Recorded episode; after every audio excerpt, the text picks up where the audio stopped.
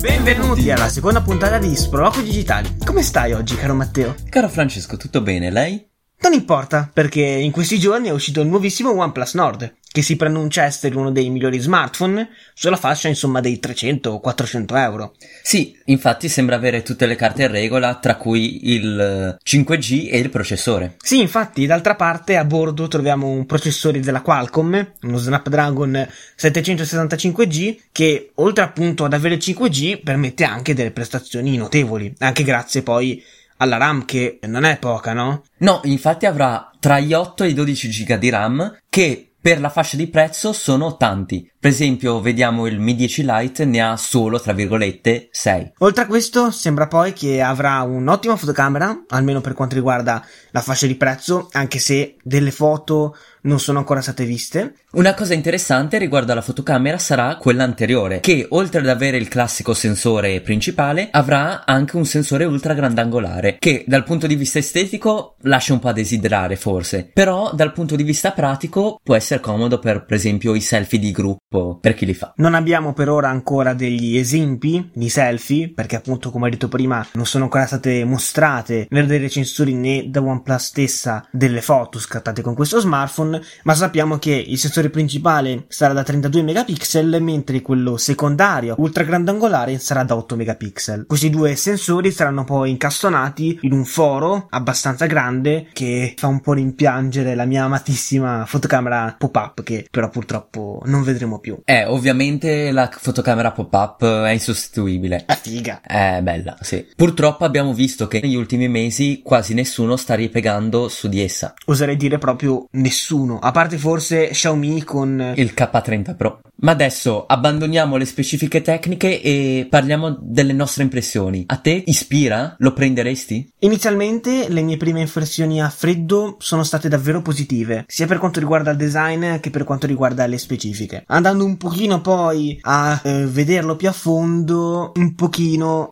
mi ha già fatto storcere il naso, principalmente per la qualità costruttiva che sembra buona ma non a livello di altri smartphone, più che altro per la presenza di un frame in plastica che secondo me si rovinerà abbastanza facilmente, ma anche poi per la fotocamera anteriore che non è brutta, però di certo mi fa rimpiangere, come ho detto prima, la fotocamera pop-up. In termini di potenza e di specifiche tecniche invece secondo me ci sta, cioè non vedo nessuna particolare mancanza a parte la ricarica wireless che forse dovrebbero iniziare a cercare di implementarla, no? Comunque è uscita da un bel po' di anni. In effetti è tanto che abbiamo sui top di gamma la ricarica wireless, ma sui base non l'abbiamo vista ancora su nessuno mi pare. Il che è strano perché per esempio la certificazione di resistenza all'acqua solo alcuni l'abbiamo trovata. Un esempio è il Samsung Galaxy A8 che era uscito con appunto la certificazione IP68. La ricarica wireless invece non, non l'abbiamo proprio ancora mai vista su dispositivi sotto diciamo i 500-600 euro. Secondo me questo OnePlus è uno smartphone da tenere in considerazione, soprattutto se calerà di prezzo, perché abbiamo visto il Mi 10 Lite che direi è, è il suo avversario principale, adesso si trova già a 300 euro. Se scenderà OnePlus Nord sui 350 potrebbe essere interessante, in quanto ha la Oxygen OS che da quello che si dice, io non, l'ho mai provata approfonditamente, è una bella interfaccia e Un'altra cosa da non sottovalutare è lo slider per silenziare le notifiche. Sì, hai ragione, quello lì anche a me piace davvero tanto. Però, in definitiva, se tu dovessi decidere, quale prenderesti tra i due? Forse OnePlus Nord, anche perché sono curioso di provare di persona la Oxygen OS. Anch'io sceglierei sicuramente il OnePlus Nord, ma semplicemente per il design che mi piace molto di più e il, il sistema operativo come, come hai detto te, sì.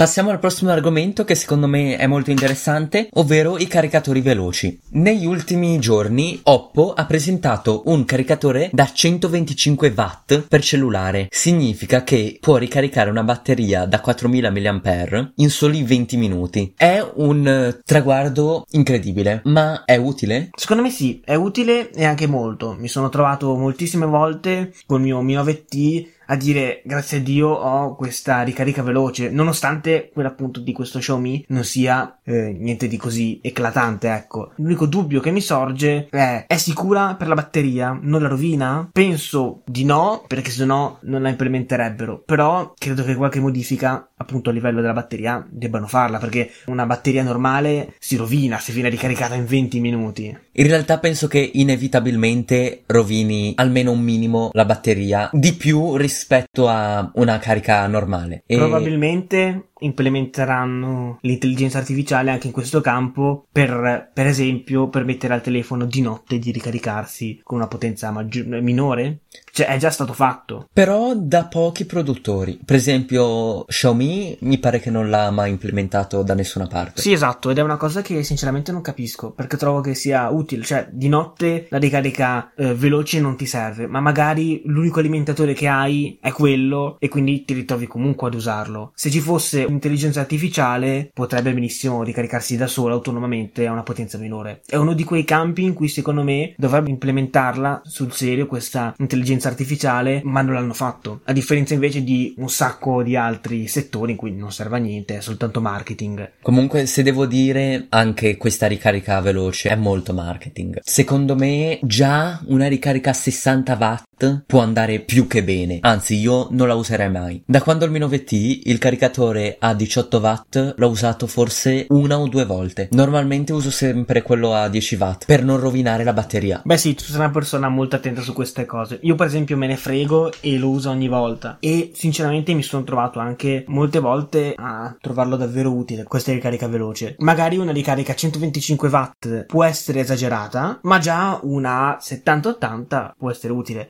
Penso che comunque sia un grande passo in avanti per quando per esempio le batterie saranno di capacità maggiore penso a un momento in cui si riusciranno a miniaturizzare di più, per cui si potranno avere anche batterie da 10.000 mAh su degli smartphone, ecco, a quel punto magari una carica a 125 watt può essere davvero davvero utile, perché ti riduce notevolmente i tempi che sarebbero alquanto lunghi. Sì, forse in questo caso potrebbe effettivamente essere comodo, ma fino ad allora io userò un caricatore 5 v 2 A e via. E io continuerò ad usare il 18 watt distruggendo la povera batteria del mio Mi 9T. Un altro prodotto che ha appena presentato Oppo è il caricatore da 65 watt ma wireless e questo è probabilmente più interessante. Sì perché si è raggiunto lo stesso livello di un classico caricatore veloce ma appunto nella tecnologia wireless che io trovo davvero davvero interessante perché se soprattutto se si riuscisse a unificarla perché pensa per esempio a un bar con i tavoli dove è integrata la ricarica wireless oppure sui tavolini dei treni oppure comunque in generale secondo me me la ricarica wireless alla fin fine è il futuro. Anche perché dal prossimo anno probabilmente Apple lascerà soltanto la ricarica wireless e Apple trascina spesso il mercato.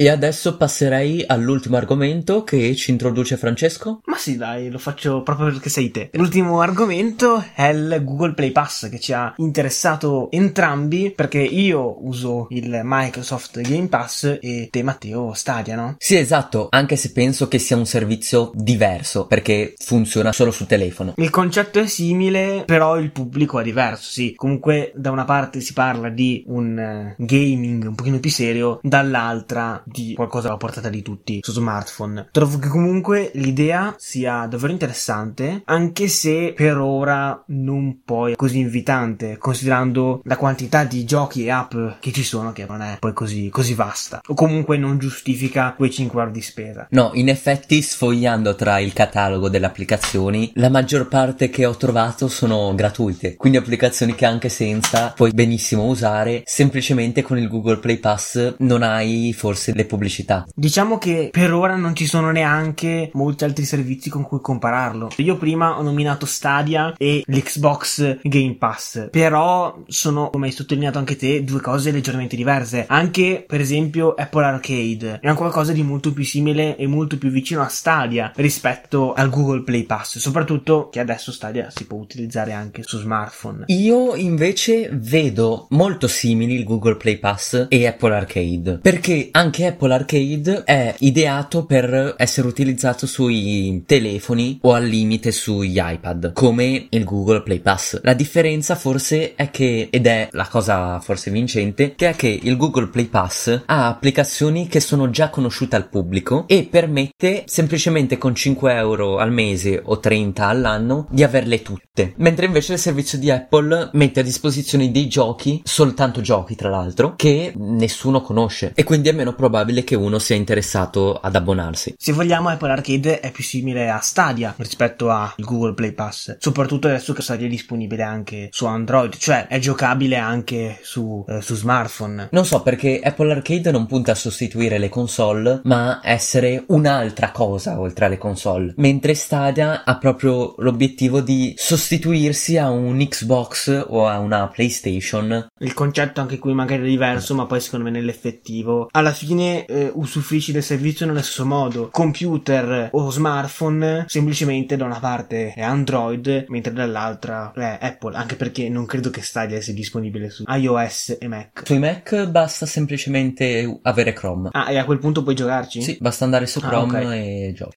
E niente carissimi, direi che per questa puntata è tutto. E ci vediamo la prossima volta.